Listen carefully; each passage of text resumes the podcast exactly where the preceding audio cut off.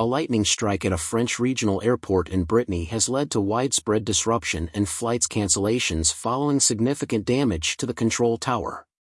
Brest Airport was hit during Storm Geraldine, causing the cancellation of all services in and out of the facility on Saturday evening.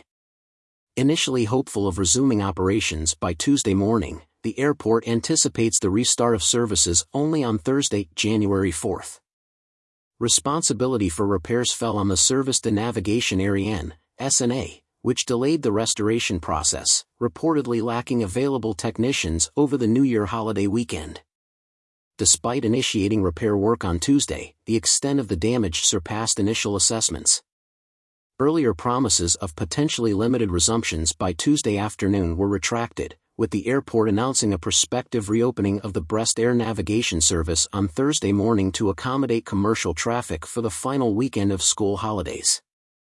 Passengers have been advised to verify their travel plans directly with their airlines before heading to the airport.